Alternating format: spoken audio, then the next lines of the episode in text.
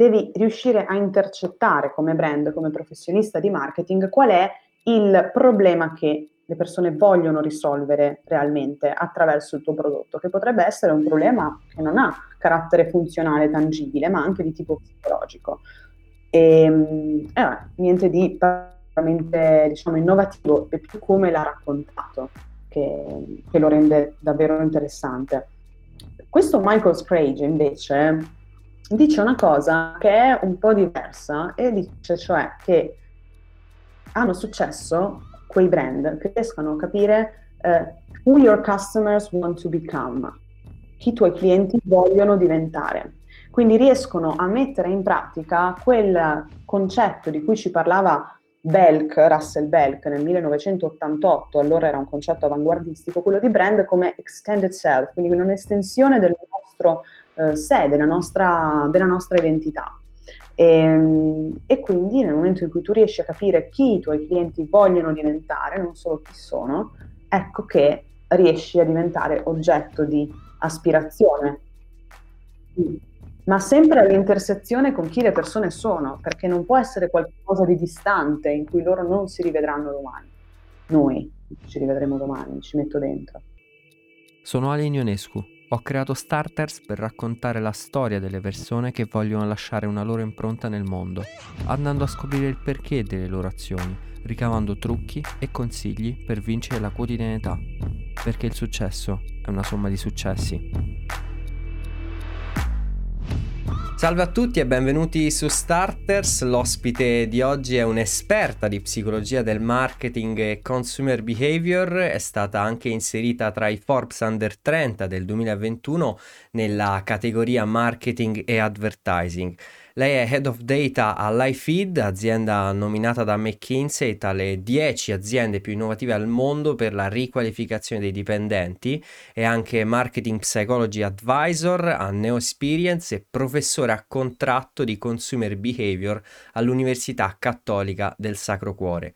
Ha tenuto anche un TEDx parlando appunto di come le pubblicità influenzano le scelte dei consumatori.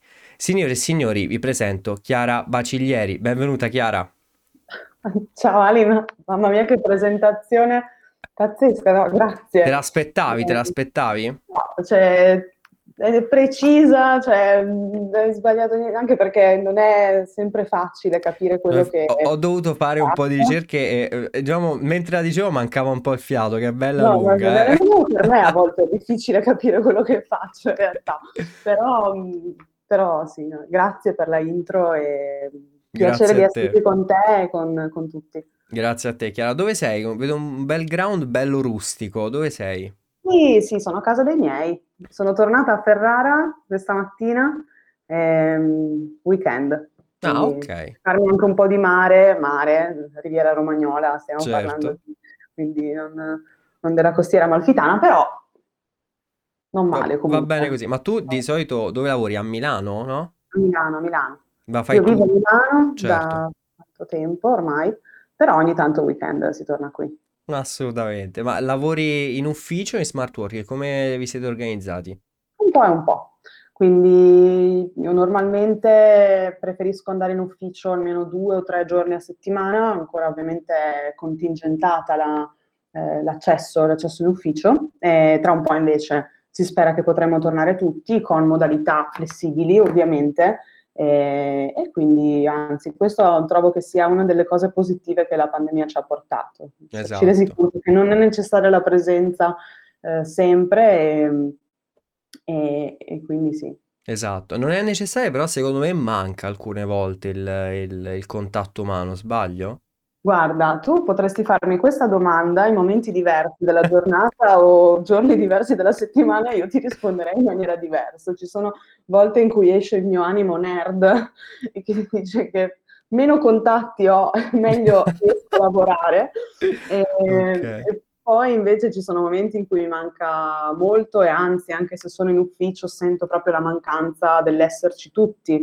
Penso che dipenda molto dal tipo di lavoro che fai, penso che dipenda dalle attitudini che ti contraddistinguono e da un insieme di cose, quindi anche qui si sente spesso una voce o un'altra voce, secondo me invece è una combinazione di voci nel guardare a che cosa è meglio. Esatto, molto ibrido.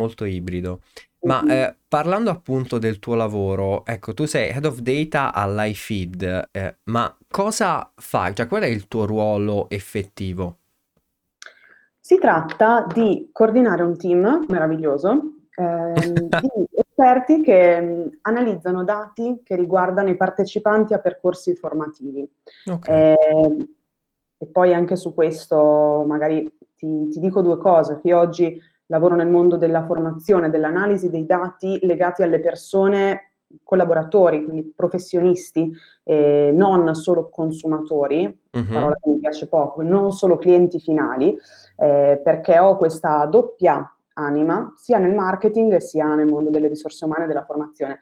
Come responsabile dati ci occupiamo di People Analytics, quindi all'interno dei percorsi formativi di LifeFeed, che sono percorsi formativi veicolati attraverso una piattaforma digitale, la cosa interessante e soprattutto utile alle persone è che la formazione viene generata da loro, cioè viene utilizzata l'autonarrazione proprio come tecnica formativa, oltre che come leva di benessere, ma l'autonarrazione non solo permette alle persone di diventare più consapevoli di sé, delle proprie capacità, dei talenti che esprimono, per esempio in ambiti diversi della loro vita, non solo in quello professionale, ma è anche una fonte preziosissima di dati che, analizzati e poi restituiti alle aziende in forma aggregata, permette loro di fare qualche cosa che è personalizzare, per esempio, la formazione stessa, per esempio gli incentivi e qualsiasi piano di benessere, di engagement e di efficacia.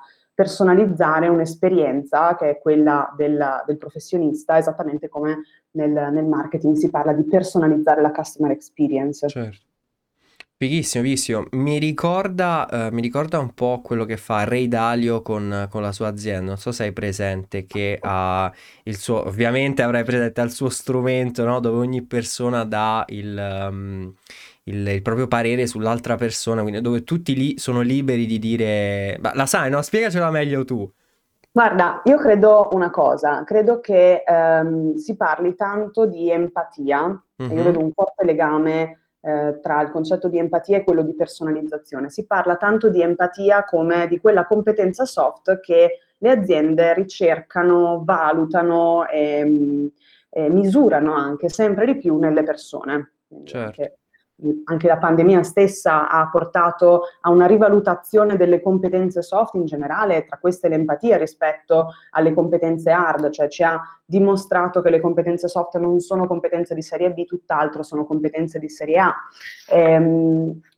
Però si parla sempre in maniera unidirezionale della competenza soft, empatia, che le persone devono dimostrare di possedere all'azienda in cui lavorano. Non si parla mai del contrario, cioè del fatto che l'azienda stessa debba dimostrare le proprie capacità empatiche, la propria capacità di, per esempio, modularsi in funzione delle caratteristiche delle persone, di tenerne conto, di tenere conto dei bisogni, di tenere conto delle emozioni, dei talenti nascosti delle persone. Certo. E in virtù di queste caratteristiche che spesso le persone esprimono in ambiti di vita che non sono quello professionale, non unicamente, e che le persone proprio per questa che le aziende proprio per questa ragione non vedono. Quindi io credo che sia vero anche il viceversa, cioè che anche le persone dovrebbero iniziare a riconoscere, a valutare questa capacità da parte delle organizzazioni, che implica una conoscenza molto più estesa di chi loro sono in ambiti di vita anche altri rispetto a quello professionale. Esatto, anche perché poi credo che questo porti anche a una definizione migliore del soggetto e anche una migliore collocazione a livello lavorativo.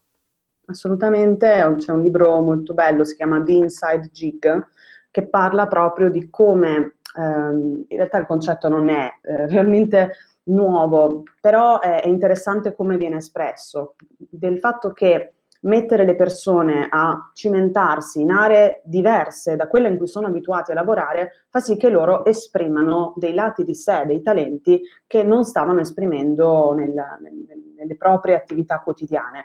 Sembra scontato, sembra banale, ma in realtà noi tendiamo, se tu ci pensi, anche quando pensiamo alle varie aree della nostra vita, a rappresentarci come se fossimo, utilizzando un grafico, delle torte. Sì. Quindi ogni ambito, io sono una sorella, ma sono anche una figlia, sono una manager, sono un'amica e qualche altra cosa. E nel momento in cui una delle aree della mia vita acquisisce un nuovo spazio, io automaticamente sono portata a pensare di dover ridurre lo spazio di un'altra area. E se improvvisamente si inserisce un nuovo ruolo, per esempio trovo un fidanzato, e a quel punto dico, oddio, come faccio adesso? Devo per forza trovare spazio, e per trovare spazio devo toglierne dalle altre parti. Questa è una teoria che si chiama role conflict, quindi alla base c'è l'idea che i ruoli che ricopriamo nella nostra vita siano tra loro un gioco a somma zero. Mm-hmm. C'è un'altra teoria invece che si è affiancata a questa, non vuol dire che la sostituisca, perché ovviamente il tempo è limitato, quindi su certo. Questo non possiamo discutere, però non è l'unica prospettiva, non è l'unica cosa che accade. E un'altra cosa che accade, o meglio che può accadere, è che ci sia una situazione di role enrichment, quindi che questi ruoli di vita non siano a somma zero, ma formino un gioco a somma positiva, e cioè riuscire a comprendere come le diverse aree della nostra vita, i nostri diversi ruoli anche di cura, si arricchiscano di energia, si arricchiscano di risorse, si arricchiscano anche di competenze. Certo. Ti faccio un esempio, altro bias frequentissimo legato alle competenze soft, che siano qualcosa che le persone possiedono oppure no. Mm-hmm. Tra l'altro anche complici di questi stereotipi sono è l'uso di certe parole, si parla tanto nel mondo delle risorse umane di valutazione del potenziale, che è un'espressione che a me non piace per niente, perché è come se questa parola potenziale assumesse una connotazione genetica, quasi come se fosse qualcosa che è scritto nel nostro DNA, cioè se ce l'hai sei fortunato, se non ce l'hai peccato, peggio per te. Lo stesso per le competenze soft, quindi qualche cosa che leghiamo alle nostre attitudini, alla nostra personalità, che peraltro è relativamente stabile, non è stabile, quindi può essere modificata. E come se fosse qualcosa su cui non si può realmente intervenire. Assolutamente questo non è vero, noi tutti possediamo tutte le competenze soft di cui sentiamo parlare, semplicemente a volte pensiamo di non possederle perché le cerchiamo nel posto sbagliato.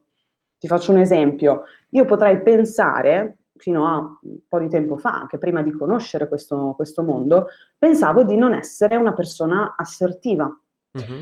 perché io cerco l'assertività, ne vedo l'utilità nel mondo professionale, per lo più, e quindi cercavo questa caratteristica in me come manager e non la trovavo, perché effettivamente diciamo, i miei collaboratori potrebbero anche confermare, se c'è un punto di miglioramento tra gli altri c'è proprio anche questo.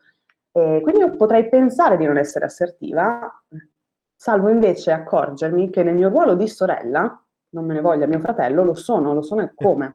Quindi si tratta di essere consapevoli di dove alleniamo le nostre competenze soft e di come poterle trasferire da un ruolo di vita a un altro, processo che si chiama transilienza, che LifeFeed ha chiamato transilienza, che non è la resilienza di cui tutti parlano, ma è il trasferimento di competenze soft e di risorse da un ruolo di vita, anche professionale o personale, all'altro, professionale o personale che sia. E questo trasferimento come viene supportato?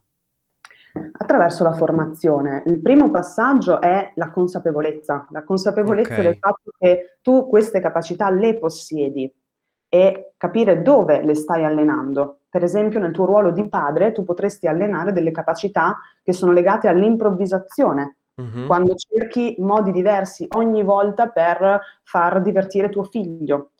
La creatività, l'improvvisazione, l'innovazione, che poi assolutamente puoi trasferire in campo professionale con comportamenti differenti. E quindi la consapevolezza è il primo di questi tasselli, e poi ovviamente c'è la pratica quotidiana, cioè continuare ad allenare queste competenze nei nostri diversi ruoli di vita. Io penso che questo sia, e questo è anche il periodo giusto, il periodo migliore, per mettere in pratica anche questo tipo di mindset. Cioè mai come oggi e come nell'ultimo anno abbiamo sperimentato una convivenza tra dimensione privata e dimensione lavorativa. Negli stessi luoghi, negli stessi spazi, il tempo stesso è diventato dilatato, e quindi mai come oggi abbiamo sperimentato quanto queste due dimensioni non siano in realtà dicotomiche e conflittuali o distinte, ma siano fortemente compenetrate. Altra espressione che non amo è, io poi sono abbastanza rompiscatole, cioè ogni volta che c'è un'espressione che non mi piace, questa espressione, anzi ogni tanto magari mi leggo magari certe interviste che l'incipit è non mi piace questa parola, non mi piace questa espressione. Vabbè, ti piace mettere nero su bianco che alcune cose non ti piacciono. No, magari non risulto simpatica, però per esempio l'espressione equilibrio vita-lavoro, due problemi di questa espressione. Intanto vita-lavoro, cioè è come se il lavoro non fosse vita. Esatto. Vita privata, vita lavorativa, sarò puntigliosa, ma nel linguaggio si insediano gli stereotipi, il linguaggio rende invisibili gli stereotipi spesso, e questo è il modo migliore per renderli poi più difficili da sradicare. Questo è il primo problema dell'espressione equilibrio vita-lavoro. Secondo problema, equilibrio vita-lavoro, anche con il trattino di mezzo, ti fa, siamo proprio nel role conflict totale. Sì. Quindi io stessa in realtà la utilizzo questa espressione, esattamente come quando nel marketing parlo di consumatori, per quanto io dica non mi piace la parola consumatore, perché è un'accezione che riguarda il ridurre, il distruggere, che è esattamente l'opposto di quello che noi facciamo quando acquistiamo prodotti e servizi di cui poi fruiamo, però penso che sia importante anche riconoscere che cosa queste espressioni, queste parole contribuiscono a portare avanti dal punto di vista di messaggi e di concetti che non sono più in linea con ciò che è. Esatto, anche perché molte volte anche a me è capitato, per esempio, proprio per farti un esempio, parlavo con Nicolò una volta, Nicolò Andreula, e parlando con lui gli chiesi, mi ricordo bene la frase, però gli dissi, ma questa cosa quanto ti ha stressato? E lui, no guarda, a me non piace di essere stressato, però sì, è stata una giornata faticosa, ecco. E io lì rimasi abbastanza scioccato, perché poi effettivamente le parole hanno un peso sui nostri processi. Hanno un peso perché poi contribuiscono a influenzare quello che sentiamo. Cioè io rido perché sono felice o sono felice perché rido? In realtà tutte e due le cose. Quindi è ovvio che il modo in cui narriamo la realtà contribuisce a determinare come poi la viviamo realmente. Certo. Io facevo questo esercizio quando ero ragazzina, mi mangiavo tantissimo le unghie, cosa che può sembrare che non c'entri nulla, ma in realtà c'è un collegamento. E io notavo che a volte diventavo ansiosa con il solo gesto di mangiarmi le unghie. Quindi okay. Non solo il mangiarmi le unghie era una reazione alla sensazione che stavo sperimentando, ma anche viceversa, se io dal nulla iniziavo a mettere in atto un comportamento che associo all'ansia, poi era quello che effettivamente andavo a sperimentare. Quindi non so come siamo arrivati fino a qui, però tutto collegato. Sono molto d'accordo con quello che dice Nicolò. Come ci raccontiamo le cose che succedono ci contribuisce a determinare come le viviamo. Assurdo davvero il cervello. E una cosa che ti volevo chiedere poi, effettivamente l'uscire fuori di determinate soft skill di una persona può comportare alla definizione di un nuovo incarico di quella persona?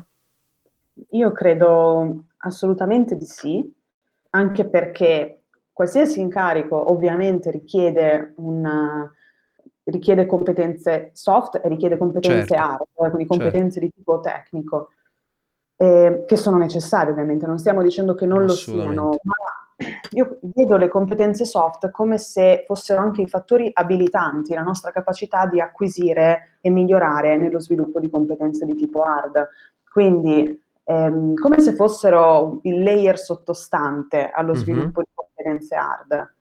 Tant'è che si parla di training motivation, quindi quanto le persone siano effettivamente motivate ad apprendere, e tra i fattori determinanti di questa spinta ad apprendere non c'è solo il quoziente intellettivo, come si pensava fino a un po' di anni fa, ma c'è anche la self-efficacy, che è un tratto della personalità che è assolutamente variabile, quindi anche migliorabile nel tempo, che indica la nostra capacità di non la nostra capacità, la nostra credenza di essere capaci di portare avanti efficacemente le attività della nostra vita, di gestire efficacemente gli eventi che accadono nella nostra vita. È una credenza.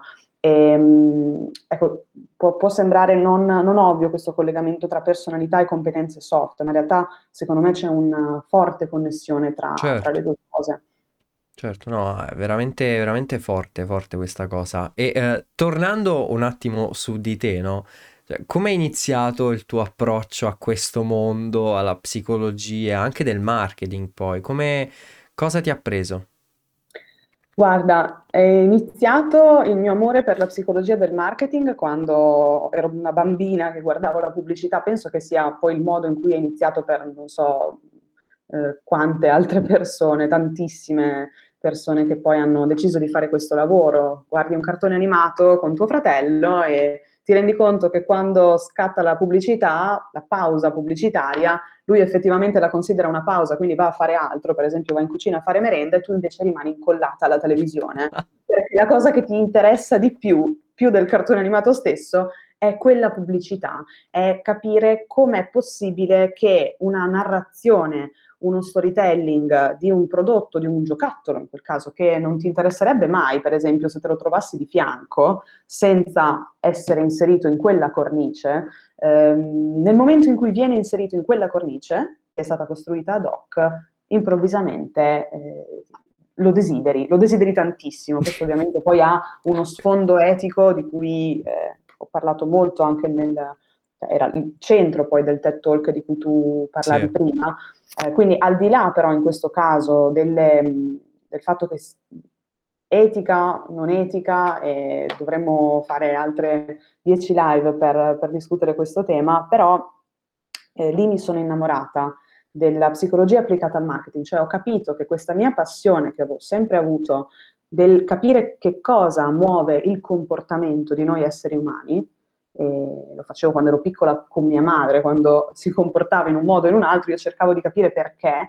Ecco, il perché che mi interessava di più capire era quello che ci muove negli acquisti o nella scelta, nel desiderio di un prodotto o di un servizio.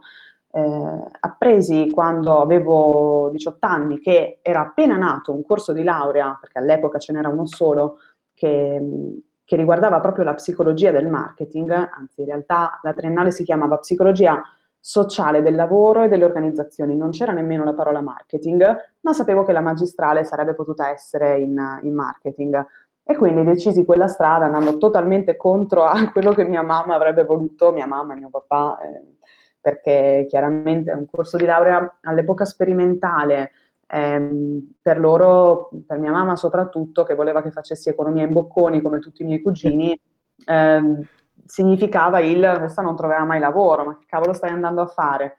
Certo. E invece mi innamorai, e uscita dall'università, anzi non ero ancora uscita, stavo scrivendo la tesi, feci vari colloqui in varie società, grosse aziende che si occupano di consulenza o di pubblicità o di ricerca di mercato, tutte sicuramente interessate al tipo di mindset e alla forma mentis che un corso così multidisciplinare ti dà.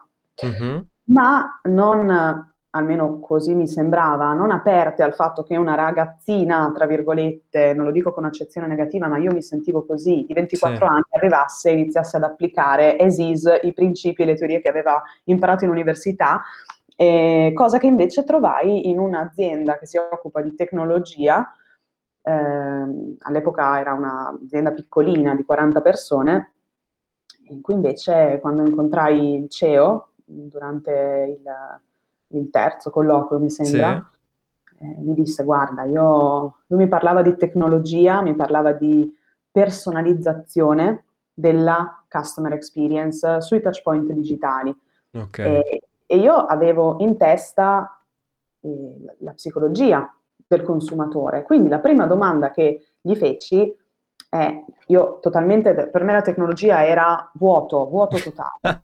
Quindi nel momento in cui lui mi parlava tanto, io non capivo quasi niente, l'unica cosa che avevo capito era questo, all'epoca poteva ancora essere considerato un trend, la personalizzazione della digital customer experience. E la mia prima domanda fu, ok, ma personalizzazione sulla base di quali dati?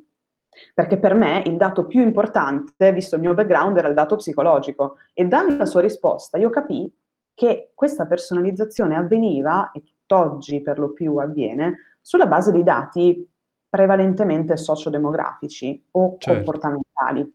Quindi qualsiasi dato, fuorché il dato di natura psicologica. Se mi guardavo invece indietro, guardavo nel mio percorso di studi, notavo che qualsiasi teoria, principio ti venga insegnato, ti viene insegnato come se si trattasse di qualcosa di applicabile in maniera generalizzata, cioè si parla di come funziona la mente del consumatore, la mente umana, se ne parla al singolare, quindi non si tiene conto delle differenze individuali. In quel momento, era il giorno proprio del colloquio, avevo questi due mondi. Mi sembrava di vedere un digital marketing che personalizza ma non tiene conto della psicologia e una psicologia del marketing che ovviamente tiene conto della psicologia ma non personalizza. Al che mi chiesi, ma che cosa succederebbe se mettessimo insieme le due cose? Cioè se dessimo la possibilità ai brand di personalizzare un'esperienza digitale anche sulla base della psicologia degli utenti. Assurdo. E la risposta temporanea che mi diedi è che questo avrebbe reso la relazione tra brand e persone, anche quando mediata da una piattaforma digitale, più empatica. Per tornare al concetto di prima, l'empatia implica la nostra capacità di comprendere chi abbiamo di fronte, le sue reazioni emozionali, la sua personalità e di modulare di conseguenza la nostra comunicazione, quindi di personalizzare la comunicazione, da cui il legame tra empatia e personalizzazione. Ed è qualcosa che... Perché l'empatia è una competenza soft, come dicevamo prima, che noi tutti, esseri umani, possediamo e che quindi utilizziamo, chi più, chi meno, chi meglio, chi peggio, quando ci relazioniamo con gli altri. È il motivo per cui un bravo venditore, se è un bravo venditore, è in grado di comprendere il cliente che entra, capire se è qualcuno che sta cercando un prodotto unico, diverso, originale o un prodotto mainstream, il più venduto, ok? Sì. E sulla base di questo andrà a modulare la narrazione, sulla base di questo dato small, per usare un termine alla Lindstrom, che è normalmente sconosciuto ai brand quando questa relazione è mediata da una piattaforma digitale. Quindi lì è nata questa avventura che è durata 5 anni e sì, vabbè, poi dopo è come dire... La pandemia e il lockdown soprattutto mi hanno portata ad avere una mia crisi valoriale, un momento di grande sospensione di giudizio rispetto a ciò che avrei voluto fare, rispetto all'impatto che volevo che il mio lavoro avesse. Non ho abbandonato il marketing, ma ho iniziato a sentire che quello che facevo mi stimolava e mi stimola tutt'oggi tantissimo dal punto di vista intellettuale. Trovo che abbia un impatto sociale in un settore, che poi è quello del marketing, posto che deve essere uno strumento, quello dell'analisi psicologica, che deve essere usato dalle mani giuste, con le intenzioni giuste, dalle menti giuste, con le intenzioni giuste. Però ho iniziato a sentire di amare tantissimo quello che facevo. Non avevo più lo stesso senso, non riuscivo più a trarre lo stesso significato dal perché e il per chi lo facevo. Quindi comunque aiutare le aziende a comunicare in maniera più efficace, più rilevante, più empatica con i clienti. Ho iniziato a sentire di voler applicare gli stessi concetti, le stesse teorie, le stesse tecniche per un perché diverso e per un per chi diverso, per aiutare... le aziende a conoscere meglio le proprie persone, quindi i propri collaboratori, non più solo i propri clienti, per far sì che queste persone potessero sentirsi valorizzate, sentirsi riconosciute, sentirsi anche più apprezzate, e per far sì che quella cosa che chiamiamo lavoro non venga vista, come accade nel caso di tanti, come quella cosa che fai dalle 9 alle 18 per portare a casa uno stipendio, che è sicuramente importante, ma che tu voglia, sia talmente legato a quella parte di te da volerla considerare parte integrante della tua identità. Esatto. Questa cosa è molto forte. Mi ricordo di aver letta in un libro, non mi ricordo quale, forse Start with Why di Simon Sinek, che diceva appunto di portare i tuoi collaboratori ad amare l'azienda e il luogo dove lavorano, perché questa cosa poi si trasferirà direttamente sui clienti, a patto poi ovviamente di competenze eccetera, però il focus deve essere molto su chi lavora per te, giusto? Ad amare quello che fanno e a sentirlo proprio. Io credo tantissimo nel sentirlo proprio. Se tu lanci un sondaggio a persone che lavorano in un'azienda, qualunque azienda, prendiamo anche un'azienda che ha delle persone motivate, coinvolte, se fai una domanda alle persone, chiedi loro: tu stai lavorando per un sogno? Magari troverai buona parte di quelle persone in alcune aziende che ti risponderà di sì. Mm-hmm. Sì, sto lavorando per un sogno. Ma prova a fare un'altra domanda e chiedi loro: di chi è questo sogno? Questo sogno è tuo? Ecco, quello che succede è che c'è un drop.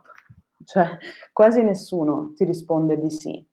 E questa è anche una mia personale battaglia, nel senso che io non ho fondato la mia startup, almeno fino ad oggi, non credo di avere una particolare predisposizione a essere una startupper. Poi magari cambierò idea tra qualche anno, tra un mese, conoscendomi, cioè cambio idea continuamente, però ho sempre vissuto lo stare in azienda come lo stare in un posto mio, come il fare delle cose per una realtà a cui sento di appartenere e di conseguenza anche per me. Quindi ho sempre creduto nell'avere un approccio imprenditoriale pur lavorando in azienda. Mm-hmm. Ed è qualcosa che secondo me oggi si fa molto presto a dire no, se lavori per l'azienda significa che stai dando il tuo tempo, le tue competenze, sì. E non, come dire... Lavori per i sogni di qualcun altro, la famosa frase. Io non ci credo proprio, io sto lavorando per i miei sogni, lo facevo quando ero in Neosperience, lo faccio oggi in LifeFeed, sto lavorando per sogni che non sono solo miei, e ben venga, è proprio quello che mi piace, sono anche miei. Forte, veramente, veramente forte.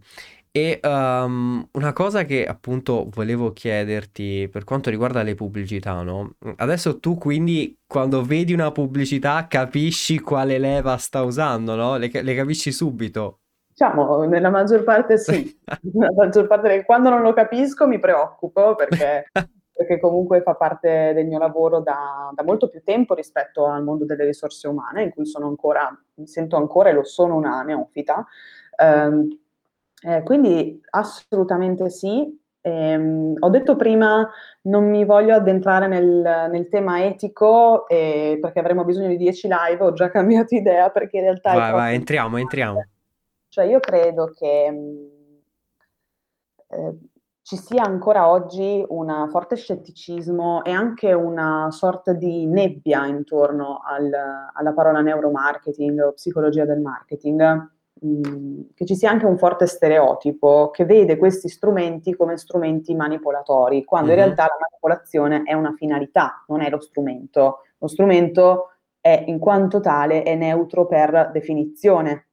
Okay. Ti racconto un piccolo aneddoto, perché io ho avuto una fortissima crisi quando qualche anno fa, nel 2018 mi sembra, è scoppiato il caso Cambridge Analytica, perché io mi trovavo in Neosperience dove si stava iniziando, attraverso le idee che si erano combinate tra me e i data scientist, a parlare di profilazione psicografica degli utenti e dei clienti. Certo. Ora, la parola psychographics in quel periodo nero, cioè era il male.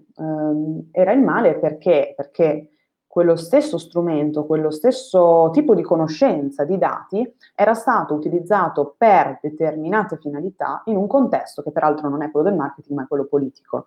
Io in quel momento avevo una sensazione, cioè la mia sensazione era che quell'evento terribile comunque avrebbe avuto degli esiti diversi da quelli che ci si poteva aspettare, cioè pensavo che nell'immediato, nel breve termine, ci sarebbe stato sì un'associazione negativa a qualsiasi cosa fosse dato psicografico, a prescindere dal contesto, a prescindere da chi lo sta utilizzando e dal perché, perché a caldo non c'è la razionalizzazione del fatto che quegli strumenti sono stati utilizzati in un contesto con determinate finalità, ma che quindi possono essere presi e applicati anche in un altro contesto con finalità benefiche certo. per le persone, per i clienti.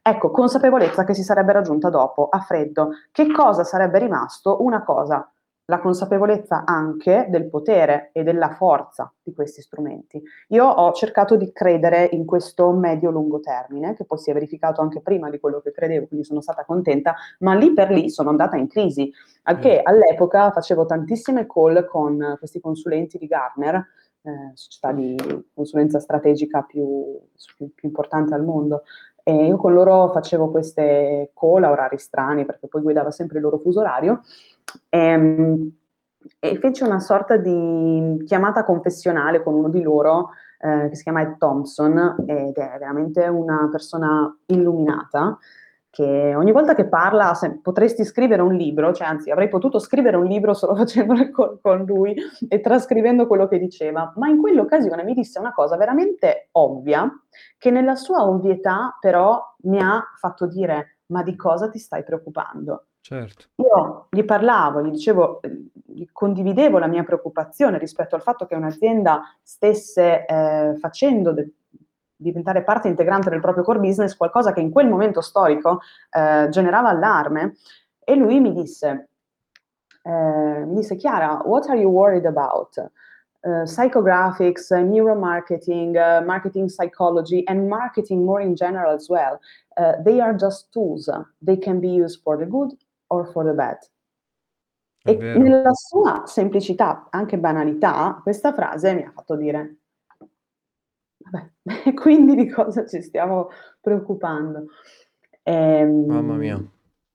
E durante il TED Talk che feci nel 2019, io parlavo proprio dell'utilizzo del neuromarketing con finalità differenti, perché io posso, per portarti a scegliere il mio prodotto, parliamo di beauty, ok, nel mondo della cura del corpo e della bellezza, per arrivare allo stesso obiettivo, io posso fare leva su emozioni completamente diverse. Sì. Posso fare leva sul senso di crescita e di miglioramento e di benessere personale, oppure posso fare leva sul senso di inadeguatezza rispetto a determinati standard che i media ci offrono. Esatto. Modi completamente diversi di arrivare allo stesso obiettivo. Quindi il mio punto era, il titolo del TED Talk è Chi decide le tue emozioni, che vuole lasciar pensare all'inizio che chi le decide siano i marketer e chi si occupa di neuromarketing, decidendo a tavolino le tue emozioni, quando in realtà per me chi decide le tue emozioni sei tu, cioè sei tu che decidi da cosa lasciarti anche influenzare, perché no, in che cosa credere, che cosa volere che diventi parte di te, come il concetto di extended self di Belk, che parla di brand come brand e prodotti come estensione del nostro sé, e da cosa invece no, che cosa tenere fuori da te.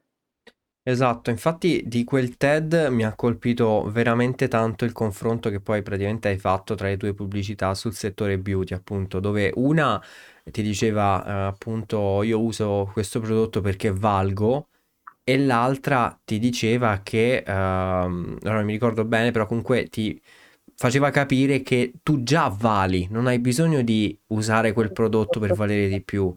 È fortissima questa cosa. Sì. Tra l'altro è fortissima ed era quasi commovente lo spot, il secondo spot era uno spot di di Dove, vabbè, non voglio spoilerarlo, magari qualcuno se lo va a guardare, a me fa sempre piacere. E tra l'altro, cosa divertentissima, salto di palo in frasca, durante quel TED Talk, è stato uno dei momenti più ansiogeni della mia vita, cioè io però mi ricordo che prima di entrare... Comunque una psicologa ansiogena fa un po' ridere, già di per sé fa ridere. Io mi dico sempre esperta di psicologia del marketing, così sto tranquilla e posso sfogare le mie ansie senza essere giudicata. Esatto. Ricordo che ansia 1000, cosa succede proprio nel momento clou del TED Talk? È stato quando è partito il video, tra l'altro anche molto emozionante, sì, di quello spot che stavi citando, non va l'audio. Non va l'audio. Anche io ho detto no. In quel momento ho pensato, no vabbè, non ci posso, cioè non ci voglio credere. Cioè voglio dire, poi con tutte le persone possibili, proprio con una in ansia come me, deve succedere una roba del genere, un problema, sì, tecnico, di nuovo, un'altra volta la tecnologia che mi viene contro. Io ho pensato veramente no, non è possibile. Diciamo, ho fatto tutto io, ho detto va bene, sì, ve lo racconto io. Sì, esatto. Vabbè, qui sarebbe dovuto funzionare l'audio, ma non va. Vabbè, ve lo racconto io. E giuro, io credo, poi, in quel momento ho pensato, cavolo, stava andando così bene, ero molto soddisfatta di come stava andando. Bello, sì. E me lo dicevo anche nella testa da sola, mi dicevo, stai andando bene, Chiara. E quando c'è stato quell'errore ho pensato, no, dai, sarebbe stato quasi perfetto e per questo errore tecnico non lo sarà e sarà un talk rovinato. Sì. Io in realtà credo che se tornassi indietro vorrei che ricapitasse esattamente così, con quell'errore tecnico che ha reso...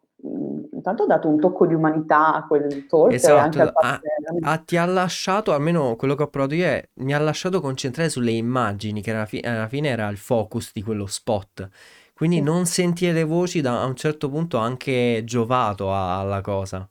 E poi a proposito di competenze soft, la gestione dell'imprevisto in quel momento ha avuto un'impennata e quindi... sicuramente è stato formativo, è stato molto formativo e tornassi indietro tutta la vita rivorrei quel problema tecnico che può sempre succedere e vorrei che fosse esattamente così.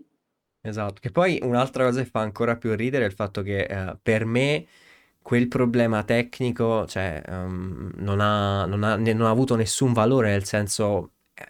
il TED ha continuato, tu hai spiegato perfettamente quello che stava accadendo, ma invece nel tuo punto di vista era la morte finale.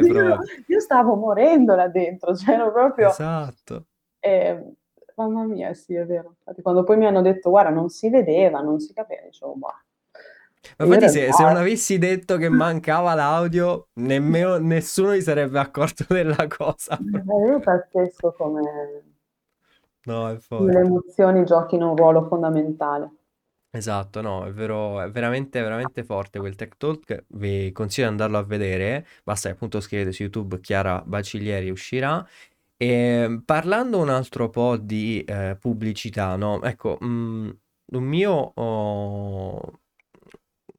cosa che volevo chiederti era: all'apice di una pubblicità, quando io costruisco una pubblicità, cosa c'è? Cosa guardo? Il prodotto, la persona alla quale devo indirizzarlo, il messaggio che voglio dare? Perché poi credo che in base a questo si sviluppano poi tutte le cose da tirare.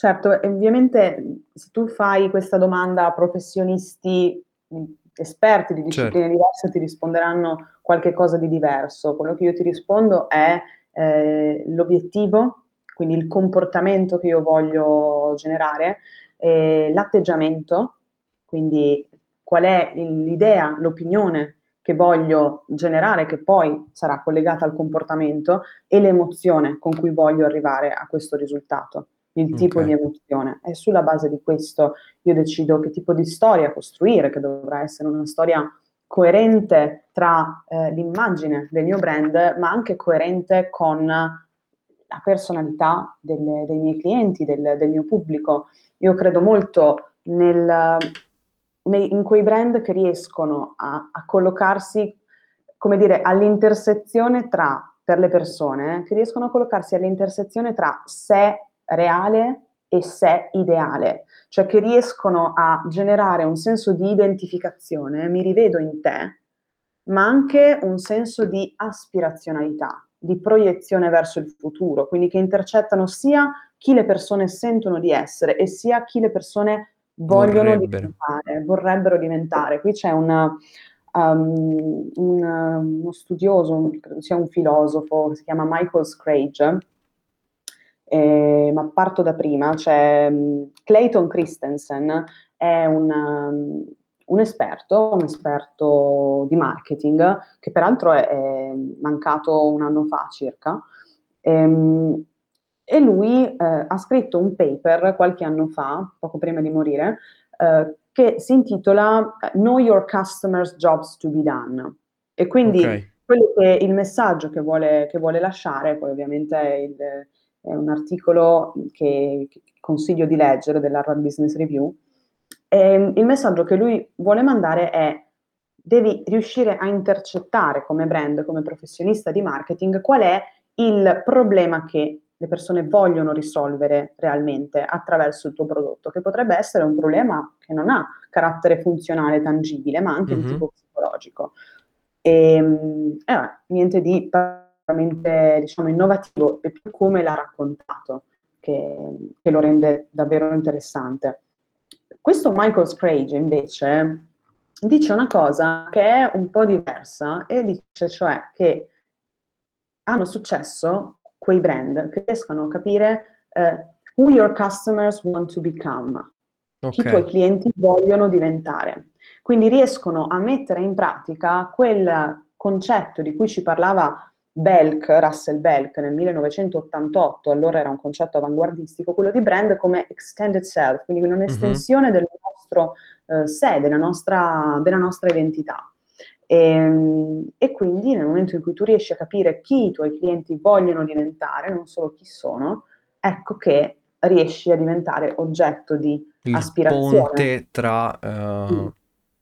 Madonna. Ma sempre all'intersezione con chi le persone sono, perché non può essere qualcosa di distante in cui loro non si rivedranno domani. Noi ci rivedremo domani, ci metto dentro, ovviamente.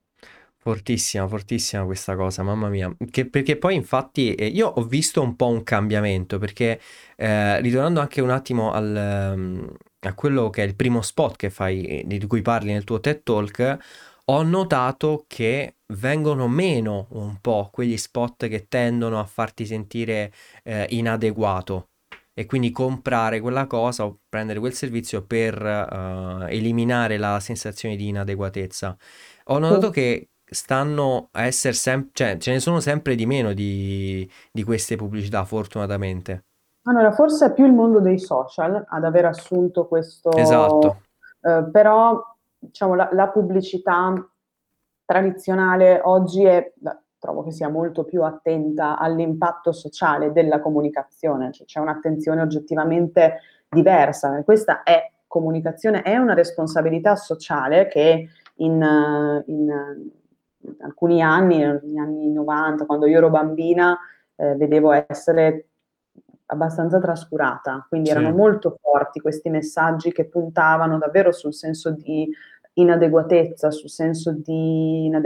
dal punto di vista, per esempio, estetico o dal punto di vista socioculturale. Quindi non dico che oggi non sia così, anzi probabilmente è anche più sottile quando c'è, perché le persone fortunatamente sono più consapevoli, però senza dubbio c'è una maggiore attenzione al tipo di impatto sociale che tu hai, che è un impatto sociale molto più ampio rispetto al concetto di sostenibilità, cioè il concetto di sostenibilità va esteso anche a questo tipo di sostenibilità. Esatto, cosa che, come hai detto tu, manca nel mondo dei social e nel modo in cui usiamo i social. Sì, diciamo che poi è molto ambivalente in generale la mia opinione sul mondo dei social e su come sviluppano il tema dell'immagine, dell'aspirazionalità, come penso sia ambivalente in ognuno di noi, ognuno certo. avrà un'opinione a riguardo. Non vedo i social come qualcosa di demoniaco, anzi. No, assolutamente. E sono la prima a farmi i selfie mettendo il filtro che mi piace carino, sono la prima a dirti prima della nostra live aspetta un attimo che mi vado a truccare, quindi se non ci prendiamo in giro, siamo tutti comunque parte di questo mondo, ognuno di noi in misura diversa ne è influenzato, nessuno di noi vive su un'isola deserta. Certo. Però, ecco, sicuramente la consapevolezza, tornando a quello che dicevamo prima, credo che sia un'arma molto, molto importante oggi. È vero, perché poi saper come usare, quali informazioni fare tu e quali informazioni assorbire e quali no, ti rende poi libero da un certo punto di vista. Più libero, sì. Esatto. Un'altra cosa che volevo chiederti è quando, perché come ho detto nell'intro sei stata inserita negli under 30 di Forbes, no? Ma quando hai ricevuto la chiamata com'è stato? Io non ho ricevuto nessuna chiamata in realtà, me l'ha detto una persona che conosco, che mi ha scritto, mi pare o su Instagram o su LinkedIn, non mi ricordo più, mandandomi una notizia in cui c'era la lista degli under 30. E mi ha detto, scusa, non dici niente? E ho detto, no, veramente me lo stai dicendo tu? Allora, avevo avuto qualche segnale, però nessuno mi aveva detto... Ci sarai, certo. Okay, quindi, come penso anche agli altri. E devo dire, è stata una bellissima notizia per un pelo, visto che ho compiuto 30 anni qualche giorno fa. Ecco, ora quest'anno o non lo sarebbe stato mai. Esatto, ma tua mamma poi si è convinta della scelta dell'università anche con questo premio? Guarda, mia mamma,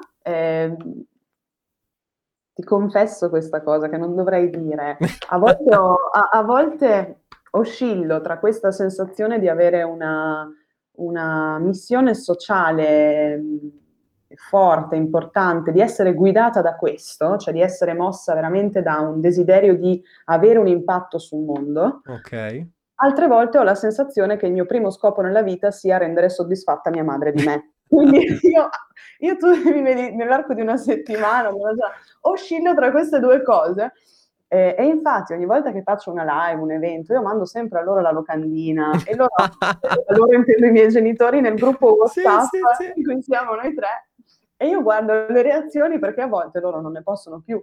E quindi la loro reazione è il pollicione in su, che è la reazione più, come dire, mortificante che ci possa essere, però spesso è il pollicione in su, invece a volte mi fanno i complimenti. Mia mamma non ha ancora capito che lavoro io faccia esattamente, ma abbiamo anche... Credo sia comunque difficile capirlo, perché anche io ho delle difficoltà, quindi non immagino tua mamma. No, beh, infatti...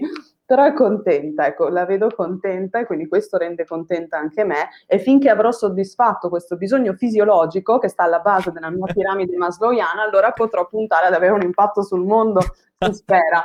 Ma quando sento che questo bisogno non è soddisfatto, quindi quando ricevo il pollicione, sento proprio che... E dover fare di più. Assurda. Senti Chiara, hai qualche libro che magari ti ha influenzato di più durante il tuo percorso da consigliarci? Allora, ne ho tanti. Il primo, che può sembrare non c'entri niente, prima ti ho detto che non mi importa dell'ambito clinico, ho detto una cavolata, l'interpretazione dei sogni di Freud. Ok. Quel libro mi ha fatto vedere e riconoscere la passione per la psicologia. Okay. E non esiste percorso che si possa intraprendere nel mondo della psicologia, del marketing o delle risorse umane, allo stesso modo, senza prima avere una forte base di tipo psicologico e una passione per la psicologia in generale e quindi per la psicologia generale, che è una materia del primo anno. Sì. Generale A e generale B. Allora, quello è un libro che viene considerato, cioè molte persone pensano di conoscerlo solo perché lo conoscono di nome, non sanno assolutamente di che cosa parli. Certo. Si parla di è un lavoro di racconto di Freud su racconti dei suoi pazienti di sogni manifesti, quindi ciò che le persone ricordano e narrano, e attraverso poi una tecnica che è quella delle associazioni libere vengono interpretati, ma mai fino in fondo, perché questa è la premessa, non sarà mai interpretabile fino in fondo un sogno, perché non è mai accessibile completamente l'inconscio, e quello che lui ti fa vedere è davvero il sogno manifesto raccontato dal paziente e il sogno latente, cioè il significato, o meglio un'approssimazione del significato reale di quel sogno. Questo a me ha, come dire, cioè ha messo la luce nel tunnel, mi ha fatto dire questo è sul cammino. È un libro difficile, non è un libro facile. Io l'ho letto quando avevo 16 anni e penso che io penso lì di aver messo il massimo di quello che del massimo impegno che io ho messo rispetto poi a tutto quello che ho fatto fino ai miei 30, penso di averlo messo nella lettura di quel libro, perché però lo consiglio, e poi consiglio tanti libri legati per esempio, però non voglio togliere nulla, ma questo è una milestone, cioè adesso io potrei citarti qualsiasi altro libro che ti parla di neuromarketing, ce ne sono tanti. E più o meno validi, e se qualcuno vuole chiedermi consiglio glielo posso dare, però io consiglio di leggere questo. Ok, grazie mille. Sì, devo dirti la verità, secondo me viene sottovalutato questo libro perché viene studiato un po' alle superiori, no?